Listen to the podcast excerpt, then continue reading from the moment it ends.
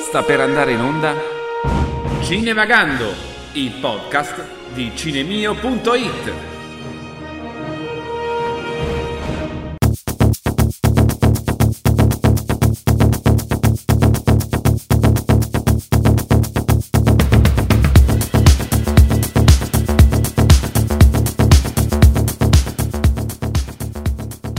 benvenuti tutti a Cinevagando, il podcast di cinemio.it. Io sono Luigi Coccia e insieme a tutta la redazione di Cinemio vi terremo compagnia per la prossima ora.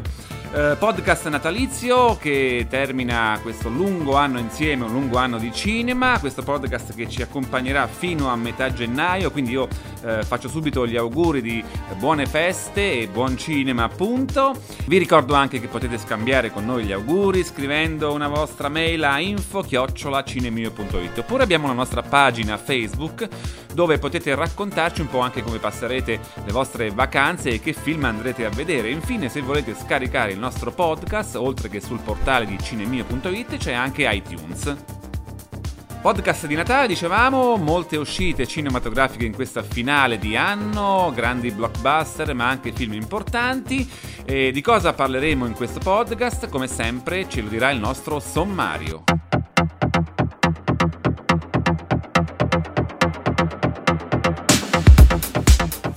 Le recensioni del film in uscita in questa settimana e nelle prossime con Antonella Molinaro. Inauguriamo una nuova rubrica insieme a Francesca Barile su Totò e la sua monografia. Luca Arcidiacono e il suo cinema di genere. Questa volta parliamo di Carrie, lo sguardo di Satana e dei film da stroncare assolutamente. Cinema, teatro, balletto e animazione nella consueta rubrica di Chiara Ricci. Mettetevi comodi, Cinevagando può cominciare.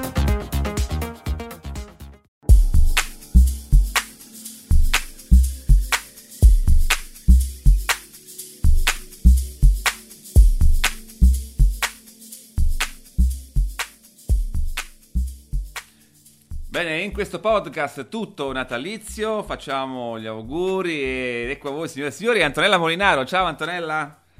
Ciao Luigi, che bella introduzione oggi, tutta natalizia. Ma sì, dai, come no. Allora, con Antonella, come sempre, andiamo alla scoperta dei film che ci condurranno alla fine di quest'anno per eh, scoprire anche le ultime, le ultime uscite del nuovo anno. Io direi subito di partire con eh, le uscite cinematografiche di questa settimana e con eh, l'ultimo film di Neri Parenti.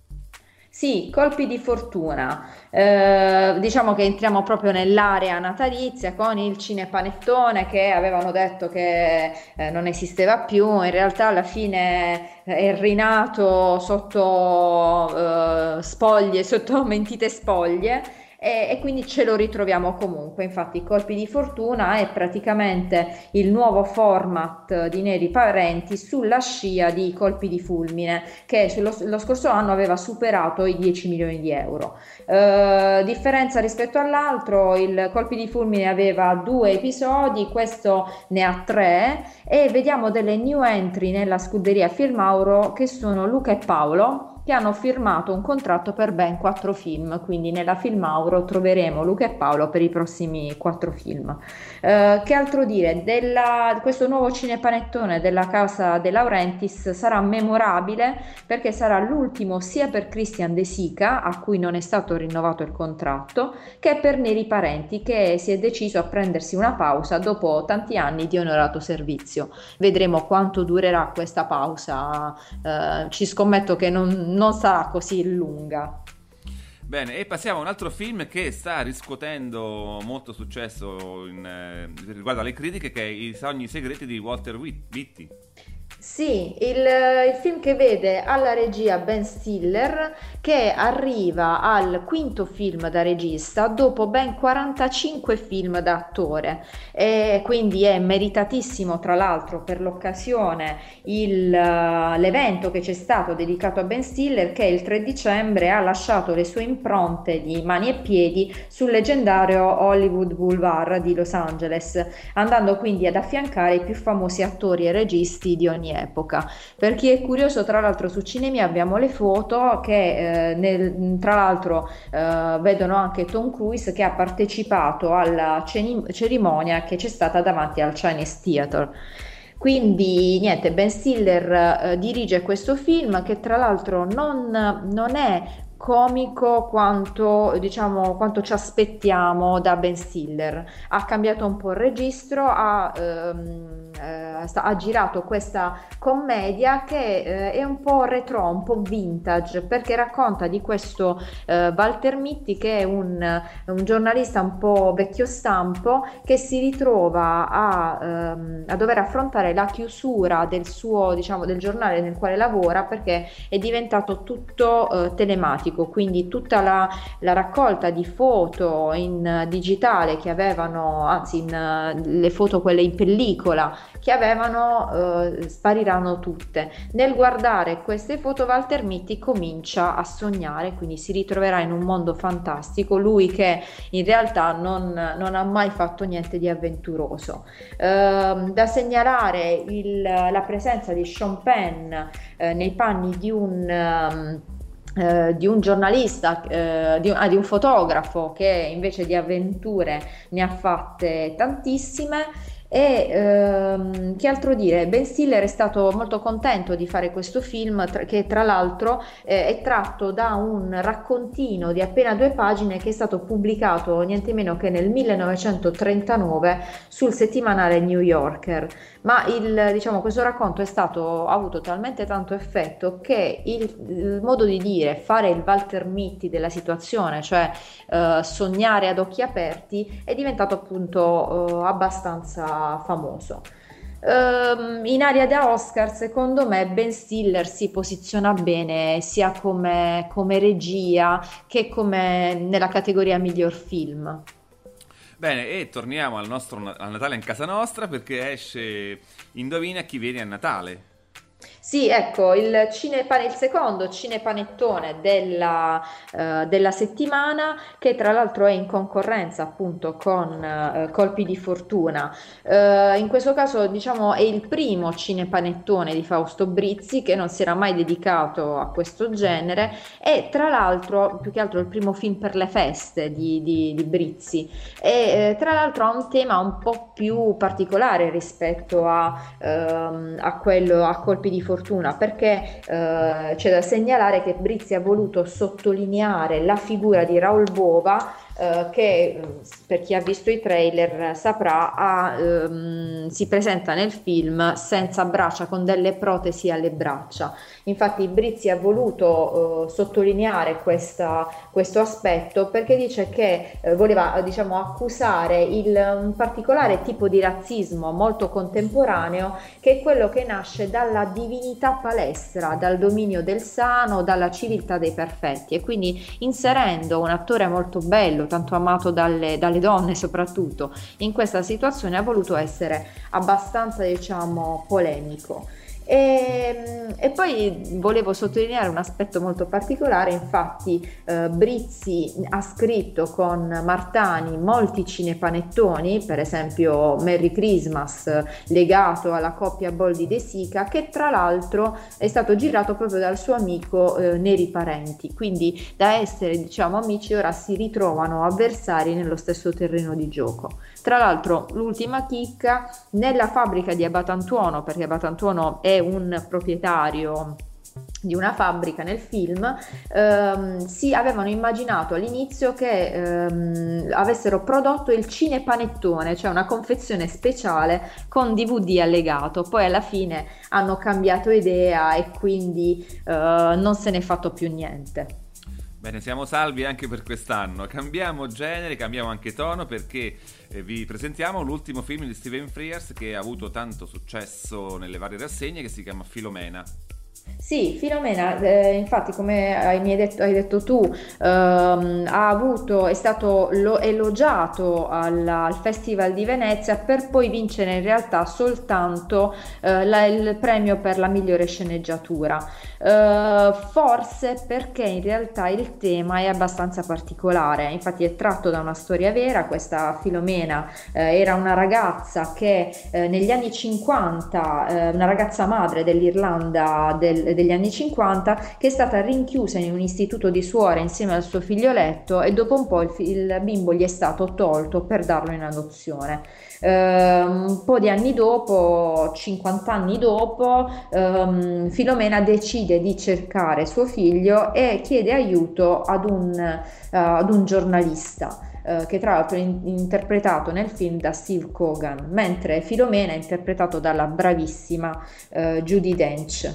Eh, dicevo, il film è stato applauditissimo alle proiezioni, sia quelle per la stampa che per il pubblico. Eh, il problema è che probabilmente ha fatto effetto la uh, battuta feroce del, del giornalista fottuti cattolici, perché ovviamente il convento era di suore cattoliche e quindi diciamo c'è una piccola accusa al cattolicesimo. Però diciamo eh, Steven Frears la prende un po' alla leggera, dice che comunque appunto era una battuta, che il film al pubblico è piaciuto e che non voleva essere assolutamente polemico, ma voleva riprendere questa storia che comunque è anche un po' una commedia, perché eh, nel film si ride anche come un po' il genere solito appunto di, di Steven Frears.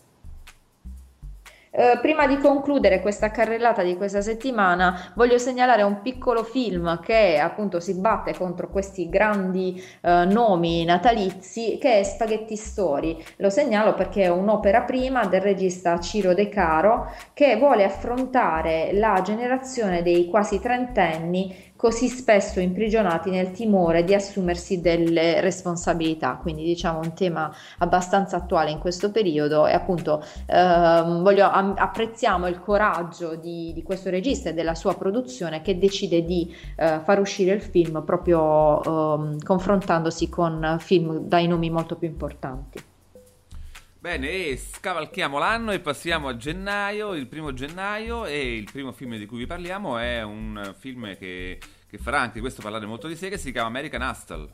Sì, eh, sicuramente sempre in area da Oscar, questo sarà un film molto papabile, ehm, torna eh, nel, a, a, dirigere eh, il, il, regista di, eh, del lato positivo che è David O. Russell e ehm, diciamo appunto come dicevamo è, ehm, è, un film da Oscar perché eh, già solo il cast è interessantissimo troviamo infatti Amy Adams, Bradley Cooper, Jeremy Renner, Christian Bale e Jennifer Lawrence tra l'altro nei panni di una pupa cotonata eh, completamente diversa da, da, come siamo soliti vederla in, in Hunger Games Uh, David o. Russell si è attorniato dei suoi attori feticcio perché in realtà uh, ritroviamo uh, Christian Bale e Amy Adams che erano in The Fighter, Bradley Cooper, Jennifer Robert, Lawrence e Robert De Niro che tra l'altro fa un cameo eh, in, nel lato positivo e, ehm, e quindi e troviamo come new entry Gene, Jeremy Renner. Eh, Russell ha, mm, ha, spiegato che eh, si trova bene con, con questi attori e quindi è contento di ritrovarli in squadra e che questo film fa parte, chiude la trilogia appunto partita con uh, The Fighter e uh, continuata con il lato positivo perché infatti um, è dedicata a gente che cerca di resuscitare, reinventarsi e rifarsi la vita, e nonostante diciamo eh, le, la partenza abbastanza... Ehm, non, non, positiva perché comunque eh, infatti il protagonista di questo, uh, di questo, film tratto tra l'altro da una storia vera è un grande truffatore che pur di um, non andare in galera decide di collaborare con, le, con l'FBI per uh, inscenare una mega truffa ai danni dei politici corrotti che appunto in questo modo deve, deve smascherare. Uh, il film è anni 70 per cui diciamo vedremo chi apprezza la moda diciamo di quei tempi potrà apprezzare i capelli cotonati, i capelli uh, ricci per esempio di Bradley Cooper, non solo delle donne diciamo, e anche quei, uh, quegli abiti così, uh, così eccentrici che si usavano in quel periodo. Oh, e passiamo a un altro film, anche questo sicuramente farà incetta di Oscar perché parliamo di un maggiordomo alla Casa Bianca.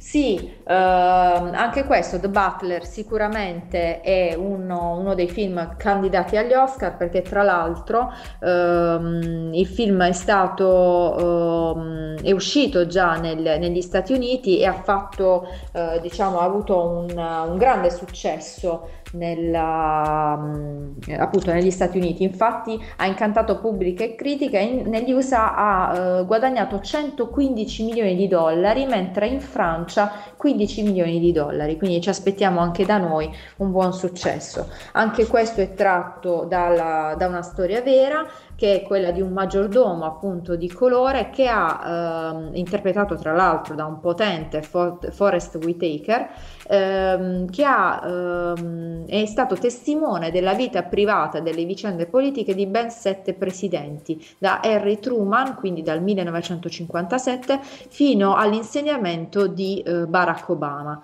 E ehm, quindi vabbè, il film appunto racconta la tenacia di quest'uomo con, eh, che si incastra con gli eventi e i cambiamenti della scena sociopolitica americana di quei tempi, dall'assassinio di Kennedy e di Martin Luther King fino alla guerra del Vietnam e allo scandalo del Watergate. Um, nel film, tra l'altro, abbiamo, troviamo anche Ofra Winfrey, per cui diciamo appunto il profumo degli Oscar si sente in, in questo film. Bene, e finiamo questa tranche che, di cui stiamo parlando, che è quella della prima settimana di, dell'anno nuovo, con un boss in salotto di Luca Miniero.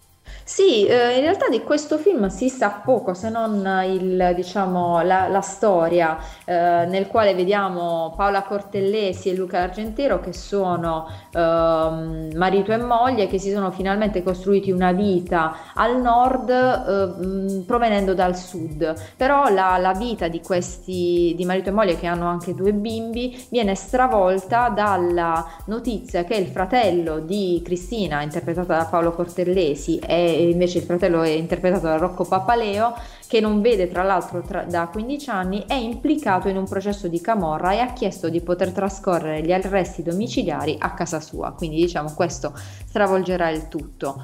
Uh, sicuramente sarà un film molto divertente, molto interessante perché ultimamente uh, soprattutto Rocco Papaleo non, non sbaglia un colpo. E poi anche Luca Miniero, dopo i successi di Benvenuti al Sud e Benvenuti al Nord, ormai è diventato un regista sul quale poter scommettere. Bene, ci lasciamo per un attimo con queste recensioni, più tardi parleremo della settimana del 9 e del 16 di gennaio e andiamo avanti con Cinevagando.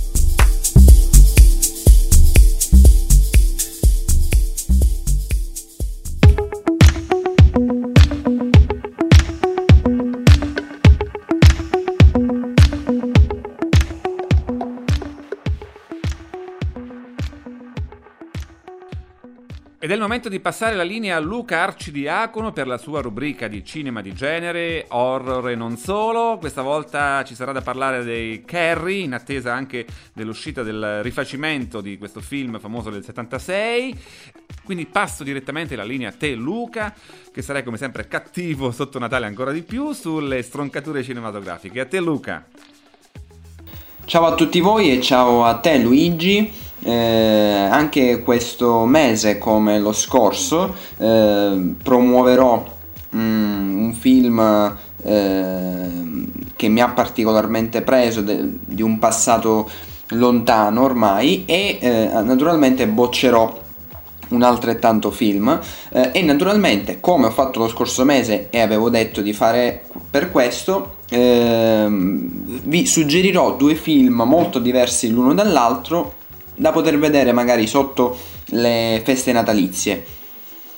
Allora, il film che promuovo questo mese è un film del 1976 e ho pensato di riprenderlo, mm, lo avevo citato in passato perché eh, a breve, il prossimo 9 gennaio, uscirà il suo remake molto molto discusso. Protagoniste di questo remake Chloe Grace Moretz, attrice americana che eh, ormai è voluta da tutti i più grandi registi del mondo, e eh, Julianne Moore, bravissima e bellissima attrice. Eh, stiamo parlando naturalmente di Carrie, lo sguardo di Satana. Il remake arriverà naturalmente appunto il 9 gennaio e c'è più curiosità più che altro perché è difficile riuscire a superare l'originale che è del 1976, è firmato da un grande autore e regista quale Brian De Palma e naturalmente è appunto Carrie, tratto da un romanzo di Stephen King, sicuramente uno, mm, uno dei eh, suoi romanzi che hanno meglio di altri ha trovato spazio e un'ottima trasposizione cinematografica eh, come è stato poi per 1408 mh, mm, piuttosto che per Shining anche se Shining è un discorso eh, diverso perché lì Kubrick ha messo tanto il suo eh, zampino. Comunque ehm, questo film naturalmente non sta a me promuoverlo perché è un film molto conosciuto, se non l'avete visto recupera- recuperatelo perché tra l'altro eh, è, è, molto ehm, attuale a livello di contenuto in un certo senso, anche se poi è visivamente eh, ed esplicitamente lontano eh, nel tempo, cioè appartiene sicuramente al periodo in cui è stato fatto, appunto gli anni, gli anni 70, ha anche l'originale delle ottime interpreti, soprattutto la Carrie del titolo interpretata da, splendidamente da Sissy Speech. C'è anche un giovanissimo John Travolta. Il ehm, film di Brian De Palma è eh, un film interessante perché riesce a eh, centrare il punto per quanto riguarda la caratterizzazione dei personaggi, innanzitutto. Riesce a centrare il punto della situazione eh, non solo dei personaggi, cioè all'interno della prima scena in cui viene presentata Carrie e sua madre, noi già capiamo ehm, cosa ci vuole dire il regista di questi personaggi, che personaggi sono, da che parte stanno in un certo senso e col senno di poi dove porterà questo, questo loro essere così. Naturalmente importante da ricordare in questo film anche la fotografia fantastica e l'utilizzo anche di, di filtri eh, particolari, insomma una fotografia molto ricercata e naturalmente una regia eh, che sicuramente questo Kerry fa parte dei 5 migliori film di, di Brian De Palma ehm, e la, la, scena appunto iniziale ma tutta anche la scena finale il, il crescendo del pathos eh, quando si arriva alla festa l'utilizzo eh, extradiegetico in, in, sostanza, ma in realtà molto diegetico anche che fa della colonna sonora mh, e, e, davvero fa di questo film un, un, un, un piccolo cult, per non dire un, capolavoro, un thriller eh, soprannaturale a tinte gotiche, fa, fantastico, è assolutamente da vedere e rivedere e perché no, magari in queste feste natalizie, visto soprattutto appunto che il 9 gennaio uscirà il suo remake.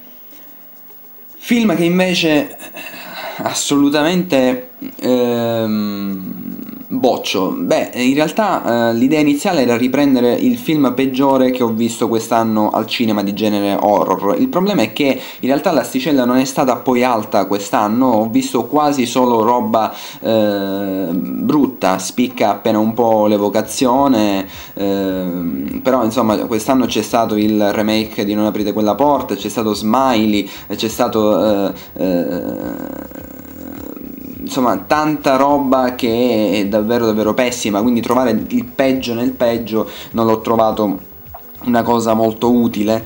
Ehm, e ho deciso di, anta- di, andare un attimo a ritroso nel tempo. Nel 2011 è uscito in Italia anche se in realtà il film è del 2009 ed è un'opera prima di, del produttore del primo Scary Movie, poi sceneggiatore e qui regista di Horror Movie. Horror Movie, come sapete, non è un horror in quanto tale, ma non è altro che un film parodistico, eh, quella parodia un po' slap, slapstick, cioè quel genere iniziato nel 2000 con Scary Movie che non fa più quel tipo di parodia che vedevamo in una pollottola spuntata, ma una parodia esplicita eh, che va a richiamare altrettanto esplicitamente film, situazioni, dialoghi, personaggi per riderne.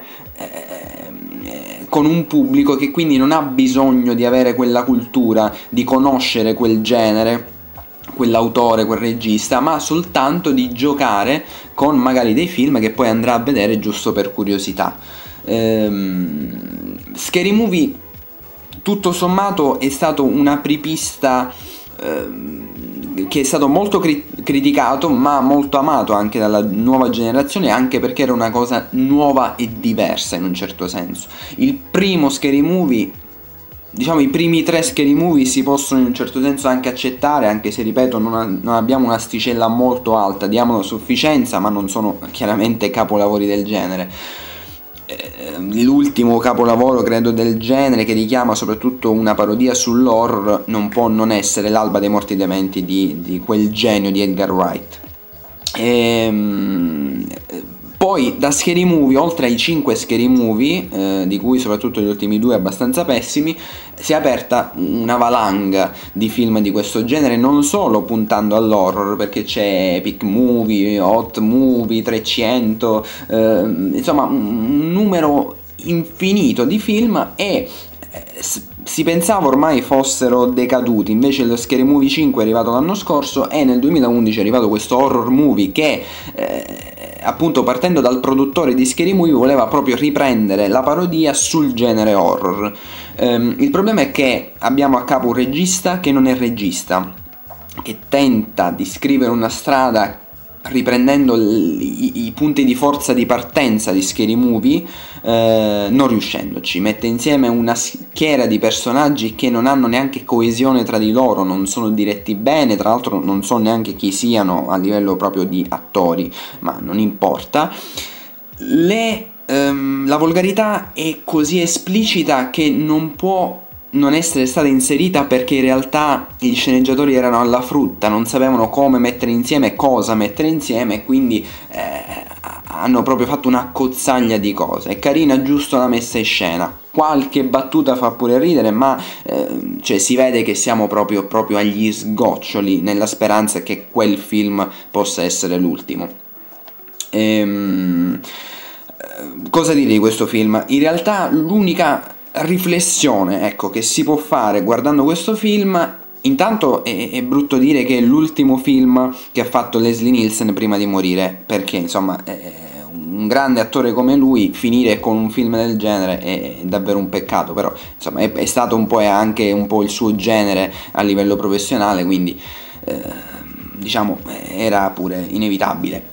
Seconda eh, riflessione, cercando un po' di razionalizzare il colpo di questo orribile prodotto, è quella di vedere come i, i, personaggi scelti per fare parodia, i personaggi horror scelti per fare parodia di questo film sono tutti personaggi del, della nuova generazione horror, quando in realtà si sottolinea come questa nuova generazione sia ferma praticamente agli anni 90, al di là di Soul, l'enigmista che è l'ultimo vero personaggio iconico horror nato nel 2004, gli altri sono tutti personaggi che appartengono a questa nuova generazione horror, ma questa in realtà nuova generazione horror è una generazione anni 70-80, quindi non più tanto nuova.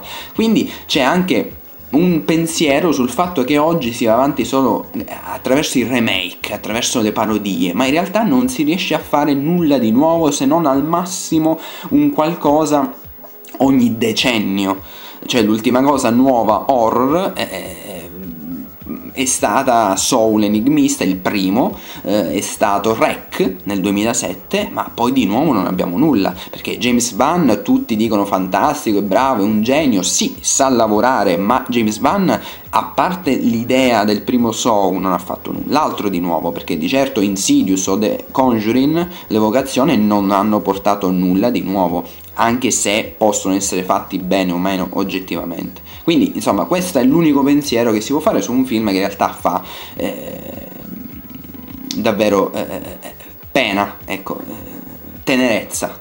tenerezza per quanto è fatto male e, e per quanto neanche chi lo ha fatto penso ci credesse più di tanto.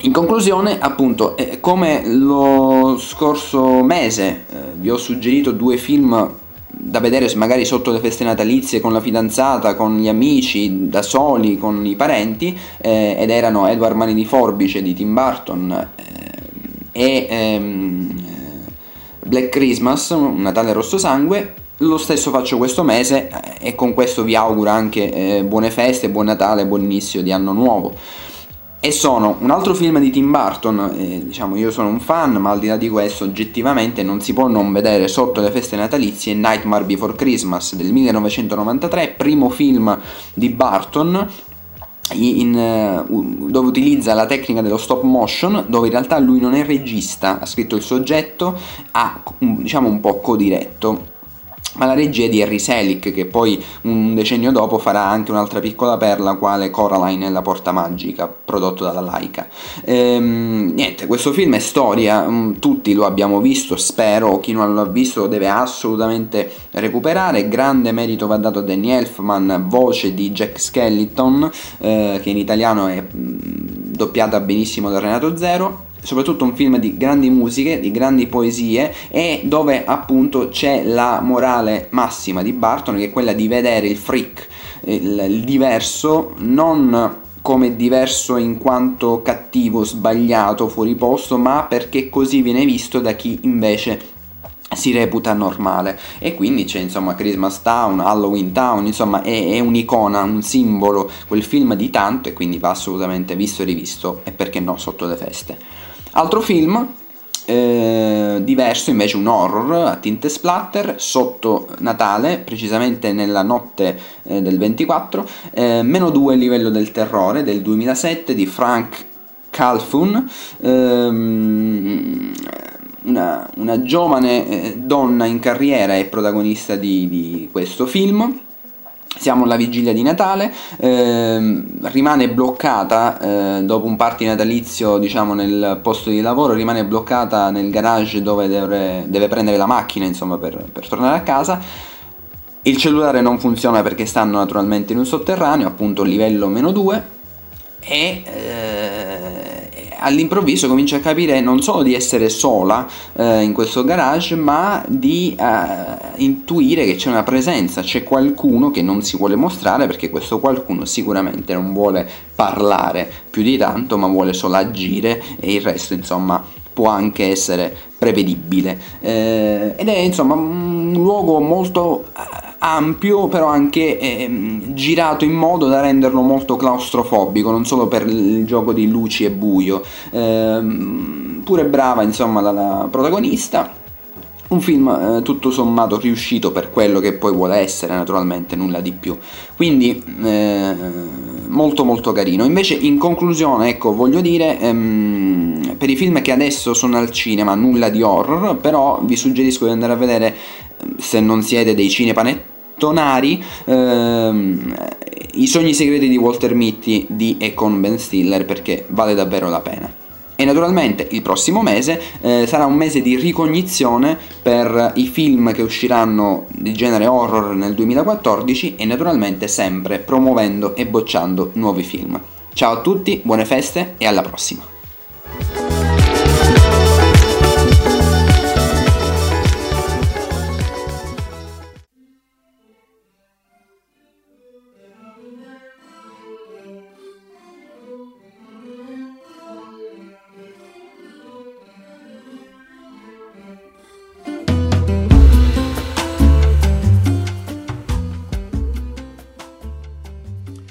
E diamo un benvenuto natalizio alla nostra Chiara Ricci. Ciao Chiara.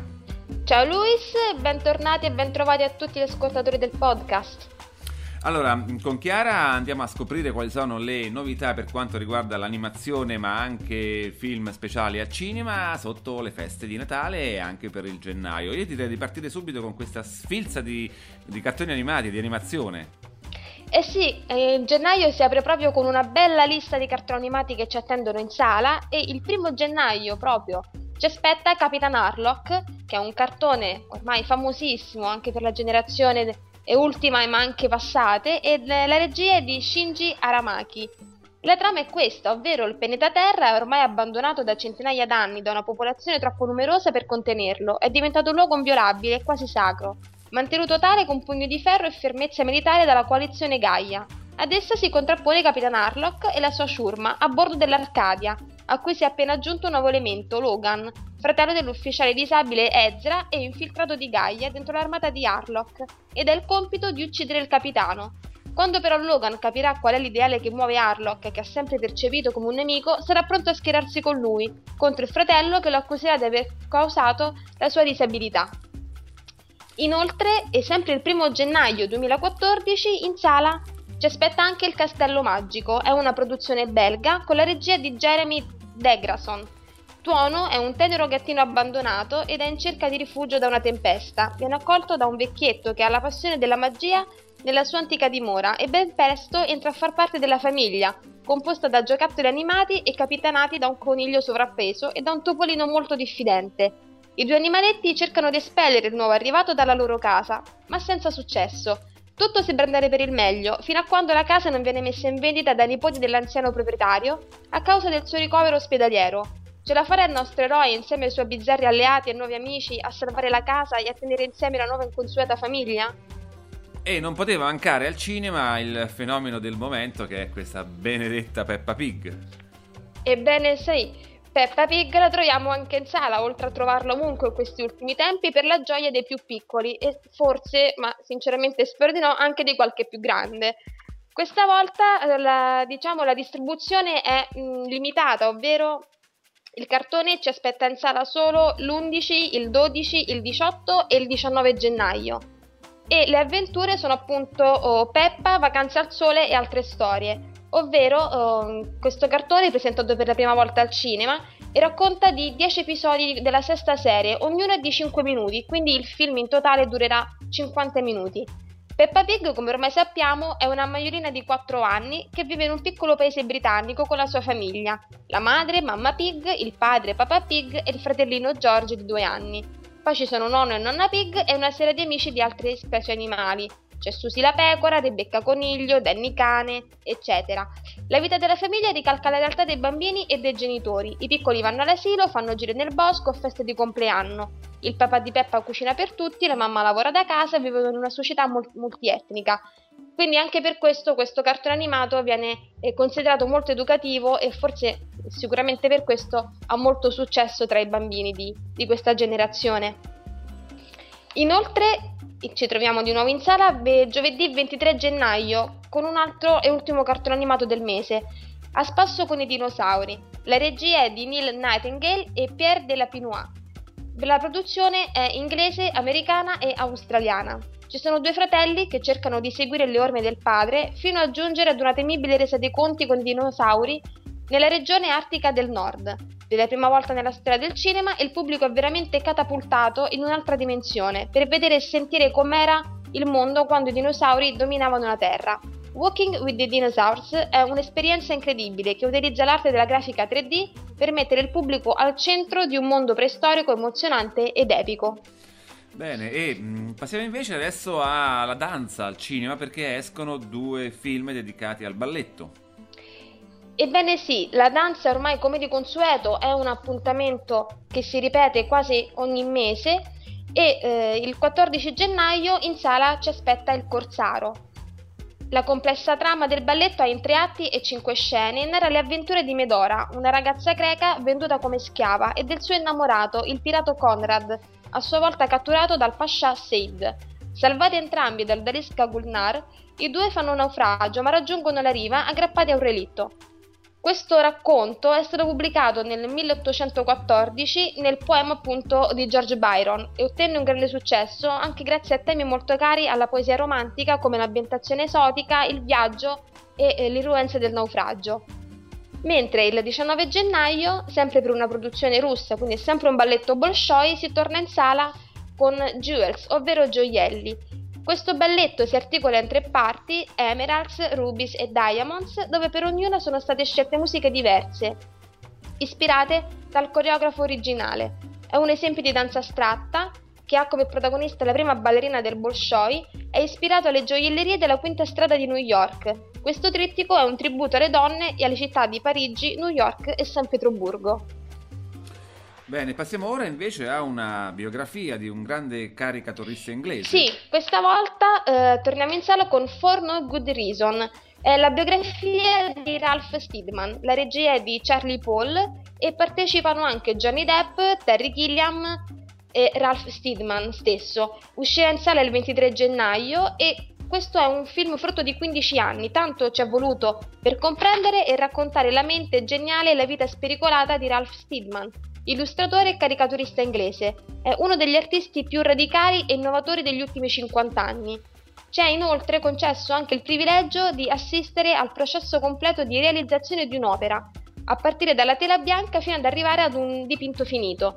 E dalla voce del protagonista ascoltiamo anche aneddoti di una biografia rivoluzionaria, che comprende collaborazioni artistiche passate alla storia, quella con Hunter S. Thompson, al più recente sodalizio con Johnny Depp, che è parte attiva nel film nell'eccezionale veste di intervistatore. Bene, continuiamo questa sorta di cross-medialità tra i generi, tra il cinema, la danza e il teatro. Proprio di teatro parliamo perché eh, il teatro al cinema questa volta eh, ci viene proposto con Amleto. Sì, questa volta anche Shakespeare arriva in sala in veste teatrale ma su una, sul grande schermo. Il 28 gennaio ci aspetta infatti Amleto con la regia di Nicholas Hinter con Rory Kinner ed è ovviamente una produzione inglese, così non poteva essere, ed è appunto questo capolavoro shakespeariano che ha proposto nell'interpretazione di questo Rory Kinner, che è un giovane e pluripremiato attore inglese, qui diretto da Nicholas Hinter, che è anche direttore artistico del National Theatre. Bene, e finiamo con, un fi- con una, una, nuova versione al cinema di un film di cui volevi parlare che è Ninoshka. Sì, questa volta è una versione, diciamo, si torna al cinema in versione Amarcord, infatti ritorna nelle sale da lunedì 6 gennaio eh, Ninochka, il famosissimo film di Ernest Lubitsch eh, targato 1939 e quindi rivedremo, avremo la gioia di rivedere sul grande schermo oh, Melvin Douglas, Greta Garbo e Bela Lugosi. Vi ricordo in breve la, la trama, ci sono Ironov, Bulianov e Kopalski, che sono tre commissari del governo sovietico inviati a Parigi per vendere i gioielli confiscati alla Granduchessa Svana. Interviene però il conte Leon, amante della Granduchessa, il quale non fatica molto a distrarre i tre uomini grazie anche alla bella vita parigina e alle sue belle donne. Da Mosca si decide così di inviare e mettere a posto la situazione, inviando appunto l'inflessibile ispettrice Nina Ivanova, Yakushova, la quale a poco dopo eh, cede alla corte di Leon e che ne è sinceramente innamorato, quindi la Granduchessa decide a sua volta di intervenire quindi se ne vedranno delle belle e vedremo se la bella rigida eh, russa eh, cederà alle lusinghe del parigino Leon. Va bene, come sempre noi vi invitiamo a cercare le sale dove vengono proiettate queste particolarità. E noi ti salutiamo Chiara e ti auguriamo buone feste e ci risentiamo all'anno nuovo. Certo, anch'io vi, vi auguro tanto buon cinema per la fine dell'anno, quindi una buona fine, un buon principio di cinema Buonissime cose, buonissime feste al prossimo anno.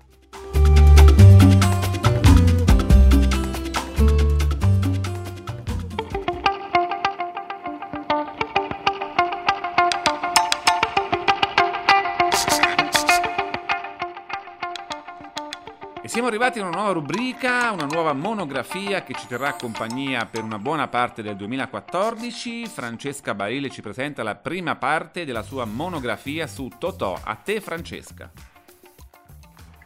Cari amici di Cinemio, oggi iniziamo con una nuova biografia. Ci occuperemo di Totò e um, il suo vero nome era Antonio Focas Flavio Angelo Ducas Com Comneno di Bisanzio De Curtis Gagliardi, meglio noto come Antonio De Curtis oppure come Totò. Attore, commediografo, paroliere, poeta, sceneggiatore, soprannominato anche Principe della risata, è considerato anche uno dei più grandi interpreti nella storia del teatro e del cinema italiano. Totò ebbe una storia eh, alquanto triste, almeno per quello che riguarda la sua infanzia.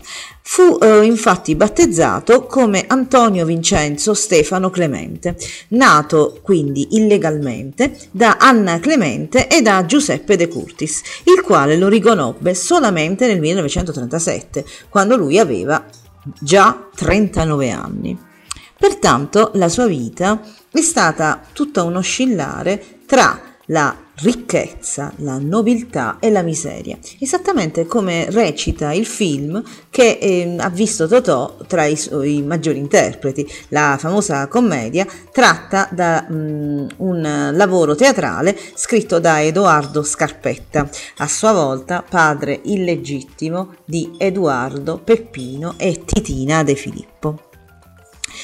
Il nostro Totò ha dato spazio al teatro con oltre 50 titoli, ma soprattutto al cinema con ben 97 film che sono stati interpretati nell'arco di 40 anni, dal 1937 al 1967, anno della sua morte avvenuta a Roma il 15 aprile a causa di un infarto ma eh, egli ha lavorato anche in televisione, poiché mh, mm, più o meno tra la fine del 1966 e l'inizio del 1967 lui ha interpretato uh, una serie di nove telefilm diretti dal famoso regista Daniele Danza e usciti poi postumi.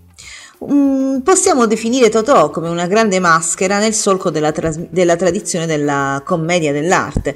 Eh, il suo ghigno, il suo, la sua mascella movibile eh, dovuta a un incidente accaduto quando lui era adolescente sono un simbolo. Ma mm, Totò è anche un uh, diretto discendente di quella comicità uh, che uh, fa capo a Buster Keaton e Charlie Chaplin e mh, ha avuto anche anche una unicità interpretativa che ha saputo risaltare sia in copioni brillanti sia anche in ruoli drammatici che lui ha saputo interpretare a metà carriera ma anche e soprattutto verso la fine della carriera grazie alla valorizzazione che gli hanno dato registi del calibro di Alberto Lattuada e Pierpaolo Pasolini.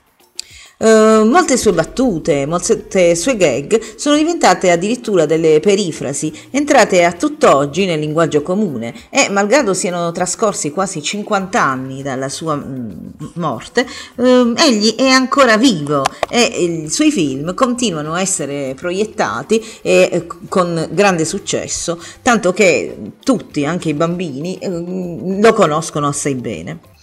Uh, purtroppo la sua vita è stata anche um, minata dalla salute. Infatti, eh, nell'ultimo suo decennio, lui è stato costretto ad abbandonare il palcoscenico a causa di una forma di corioretinite, eh, probabilmente aggravata dall'esposizione ai fari di scena, e che lo ha portato ad avere una forma di quasi cecità. Um, continueremo quindi con la storia del nostro amico Totò nel, nei prossimi numeri di Cinevagando e um, vi possiamo già anticipare che vi terrà compagnia a lungo. Alla prossima quindi cari ascoltatori.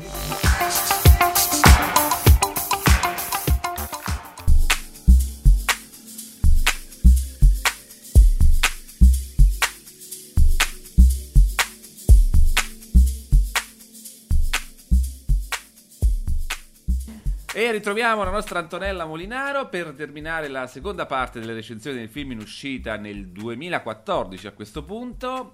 E ci sono due film che escono il 9 che hanno come tema il New York, perché il sì. primo film è Due giorni a New York. Sì, infatti, Due giorni a New York e C'era una volta a New York. In realtà i temi sono completamente diversi, però in realtà c'è anche da, sogn- da segnalare che dopo le feste eh, diciamo che un po' la qualità dei film va scemando. Eh, il film Due giorni a New York è eh, francese ehm, della, con la regia di eh, Julie Delphi ehm, che è anche tra l'altro protagonista e racconta la storia di due ehm, di un uomo e una donna che convivono felicemente fino a quando i, pa- i, parenti di lei piombano a New York mettendo a rischio il rapporto di coppia. Uh, questo film, Due giorni a New York, è il sequel di um, Due giorni a Parigi ed è scritto, prodotto, diretto e interpretato da Delphi, quindi diciamo um, è tutto fatto, fatto in casa. È un film francese, vedremo, mm, probabilmente sulla scia appunto dei, delle ultime commedie francesi sarà anche questo eh, abbastanza particolare. Invece, come dicevamo, c'è anche C'era una volta a New York.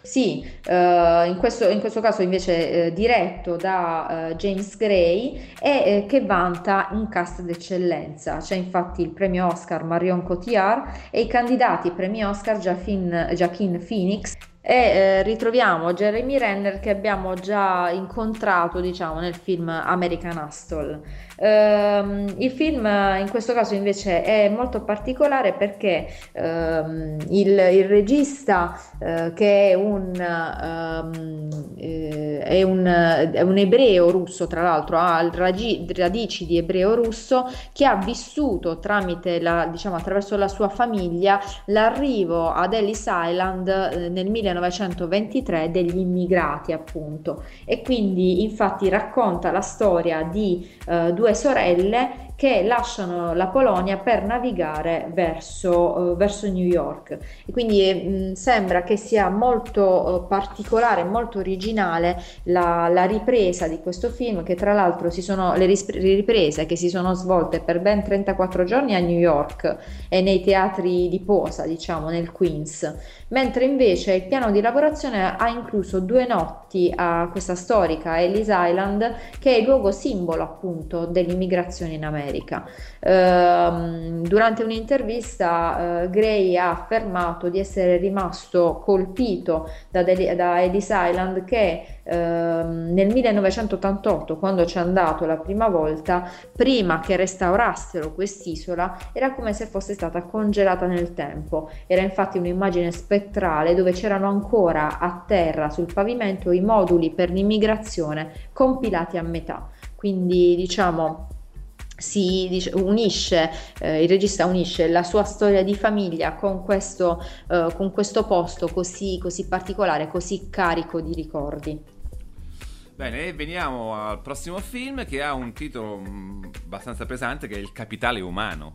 Sì, eh, è un film eh, di Paolo Virzi, tra l'altro eh, diciamo gen- ehm, nella categoria drammatico thriller, quindi eh, è strano eh, che Paolo Virzi, così abituato appunto alle commedie, ai film un po' più leggeri, come suo undicesimo film decide di passare al thriller. Eh, il film è basato su una sceneggiatura eh, scritta dire- dallo stesso regista con Francesco Bruni e Francesco Piccolo, adattato liberamente dal thriller omonimo dell'americano Stephen Amidon. Eh, però ambientandolo nel nord Italia. Eh, nel cast troviamo Fabrizio Bentivoglio, Valeria Golino, Valeria Bruni Tedeschi, Fabrizio Gifuni e Luigi Locascio, quindi un bel cast uh, di attori italiani davvero molto bravi, quindi sarà sicuramente un film bello da vedere. Oh, e passiamo ora invece all'incontro scontro di due grandi divi, in tutti i sensi ovviamente, che sono De Niro e Stallone, perché esce il grande match. Sì, infatti, eh, De Niro non, non, smette di stupirci, passa da, con, con, facilità dai film impegnati alle commedie, appunto l'abbiamo visto nel lato positivo, lo, lo rivedremo in American Hustle, e arriva a lavorare con Sylvester Stallone, nel quale si, eh, diciamo, si scontra come, ehm, eh, come pugile, quindi eh, mentre diciamo Stallone è a suo agio in questo, in questo ruolo, per De Niro è la prima volta. E, mm, diciamo che la, la, storia è un po' un filmone, il classico blockbuster americano, però eh, con attori del calibro appunto di, di De Niro e Stallone un po' meno. Eh, tra l'altro troviamo anche come moglie, eh, come compagna eh, di, eh, di, Razor che è interpretato da, appunto, da Stallone, eh, Kim Basinger che ultimamente si era vista, si era vista meno. Eh, già il titolo comunque racconta la storia perché il grande match appunto è incentrato su questo match che prima o poi farà incontrare, scontrare i due pugili che, sono, che hanno fatto diciamo, la storia del pugilato nel film. Oh, e finiamo la rassegna per il 9 di gennaio con Sapore di te, che visto il titolo non poteva essere che un film di Vanzina. Eh certo, a 30 anni da Sapore di mare, che è un film del 1983, eh, Enrico e Carlo Vanzina hanno voluto festeggiare, diciamo, questo anniversario con Sapore di te eh, girato eh, tra Forte dei Marmi, Porto Ercole, Roma e Fregene, eh, fino a sono arrivati anche in, As- in Austria e mh, mm, le, le, le, riprese sono durate ben sette settimane.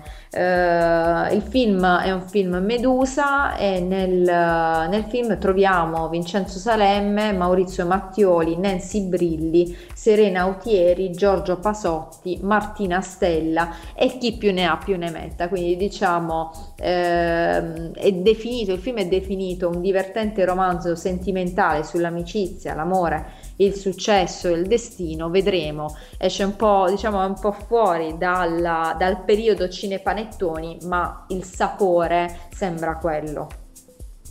Oh, arriviamo al 16 gennaio e parliamo di, di questo film, del nuovo film di Roberto Faenza che si chiama Anita B. Sì, eh, questo sembra un film molto interessante, anche di questo in realtà essendo appunto del 16 gennaio, quindi siamo un po' lontani diciamo da, da oggi, si sa, si sa, poco, si sa che il film è stato girato tra l'Italia, l'Ungheria e gli Stati Uniti e, eh, ed è la storia di Anita, eh, una ragazza di 16 anni sopravvissuta ai campi di concentramento che fugge da un orfanotrofio ungherese per andare a vivere a casa della zia Monica. Per raggiungere la Cecoslovacchia Anita viaggerà con Eli, che è un, il giovane cognato di Monica che è venuto a prenderla al confine, ma che è attratto dal, dal corpo della ragazza e, e diciamo ha poca voglia di aiutarla, piuttosto che insidiarla invece in un gioco cinico e crudele. Il film è tratto da, uh, da un libro che eh, si chiama Quanta stella, Quanta stella, c'è nel cielo, che è un, diciamo, un modo di dire, di dire, un verso di una ballata uh, di, un, di, un, poeta ungherese e uh, è ispirato appunto ai versi che sono tra le poche cose che Anita porta con sé in questo viaggio verso diciamo, la salvezza. Eh, Roberto Faenza quindi si cimenta con un tema molto, molto importante, molto impegnato, ma sappiamo che è abituato dopo i viceré, il delitto di Via Poma, è abituato a questi film impegnati. Oh, e vediamo invece un altro film che si chiama Nebraska. Uh, sì, questo uh, è un film uh, girato, è un film di Alexander Payne, anche lui solito fare film carichi di sentimenti, infatti ehm, il suo ultimo film Sideways, In viaggio con Jack Paradiso Amaro, l'altro film interpretato tra l'altro da George Clooney, aveva um, dietro una, una, storia di sentimenti molto, molto forti. Anche in questo caso ehm, il film racconta racconta una storia, una storia molto, molto bella che è uh, la storia di Woody interpretato da Bruce Dern, tra l'altro premiato come miglior attore protagonista all'ultimo Festival di Cannes che interpreta un, un anziano sgorbutico che scappa ripetutamente di casa perché vuole raggiungere il Nebraska dove è convinto di ricevere un ricco premio della lotteria. Alla fine i suoi familiari, preoccupati appunto dal suo comportamento, decidono di accompagnarlo in questo folle viaggio e, eh, e questo sarà lo spunto per un emozionante viaggio nella storia di una famiglia tra segreti svelati e divertenti verità. Quindi, eh, come dicevamo, Alexander Payne eh, colpirà di nuovo al cuore come nei suoi ultimi film. Oh, e terminiamo questa carrellata con il graditissimo ritorno di Ridley Scott. Sì, con The Counselor, il procuratore, che tra l'altro eh, è dedicato al fratello Tony Scott, che come ricordiamo si è suicidato il 19 agosto 2012 perché è affetto da una sindrome depressiva e, e tra l'altro il lutto ha colpito Ridley Scott proprio durante le riprese che eh, sono state sospese per una settimana. Eh, a parte questo, però, eh, questo film è davvero molto interessante perché nel cast troviamo eh, Michael Fassbender, Brad Pitt, Cameron Diaz, Penelope Cruz, Javier Bardem, Bardem e Dean Norris, quindi un cast veramente eh, carico di, di grandi attori. Um, il film appunto eh, racconta la storia di un, di un, avvocato, uno stimato avvocato interpretato da Fassbender che decide di entrare nel business della droga per risolvere i propri problemi economici e non si rende conto inizialmente in quale abisso sta per, per, spro, per sprofondare. Um, un altro aspetto importante di questo film che è prim- la prima sceneggiatura originale eh, firmata dal romanziere Cormac McCarthy che ricordiamo essere lo scrittore di per esempio Non è un paese per vecchi per cui eh, gli attori hanno fatto veramente a gara per, per esserci. Um, eh, sicuramente sarà un film su cui puntare in vista dei prossimi Oscar e eh, diciamo concluderei dicendo che appunto nel film ci sono marito e moglie Penelope Cruz e eh, Javier Bardem che però eh, non si sono mai incontrati sul set quindi diciamo eh, è una chicca cinematografica che fa sorridere Bene, allora questa è la nostra tavola imbandita di cinema di Cinevagando. A voi ovviamente la scelta dei film da andare a vedere, che sotto Natale comunque, ecco, eh, avendo anche più tempo, si possono scegliere un po' meglio. Io, noi di Cinevagando ti ringraziamo Antonella anche per questo anno passato insieme, eh, fatto di recensioni e anche dei tuoi articoli su, su Cinemio e ti facciamo gli auguri e ci risentiremo l'anno prossimo. Sì, io ringrazio invece i nostri lettori, i nostri ascoltatori che continuano a seguirci ed apprezzarci e, e spero che eh, sarete con noi anche, anche, l'anno prossimo perché ci saranno eh, tante novità, tante sorprese e sempre tanto cinema da, da apprezzare.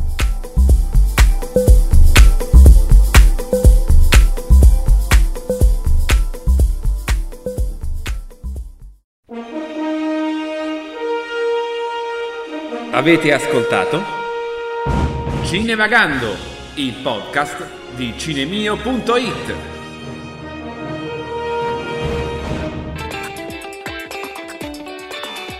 Bene, finisce qui Cinevagando, l'ultimo appuntamento del 2013 per quanto riguarda il nostro podcast sul cinema. Da tutta la redazione di cinemio.it e di Cinevagando i migliori auguri per le vostre feste e come sempre aspettando di rincontrarvi nel 2014 vi lascio con la frase cinematografica del mese che dice Nella vita non siamo mai soli, abbiamo sempre qualche appendicite. Totò in Totò e Carolina. Buon cinema a tutti e buone feste a tutti!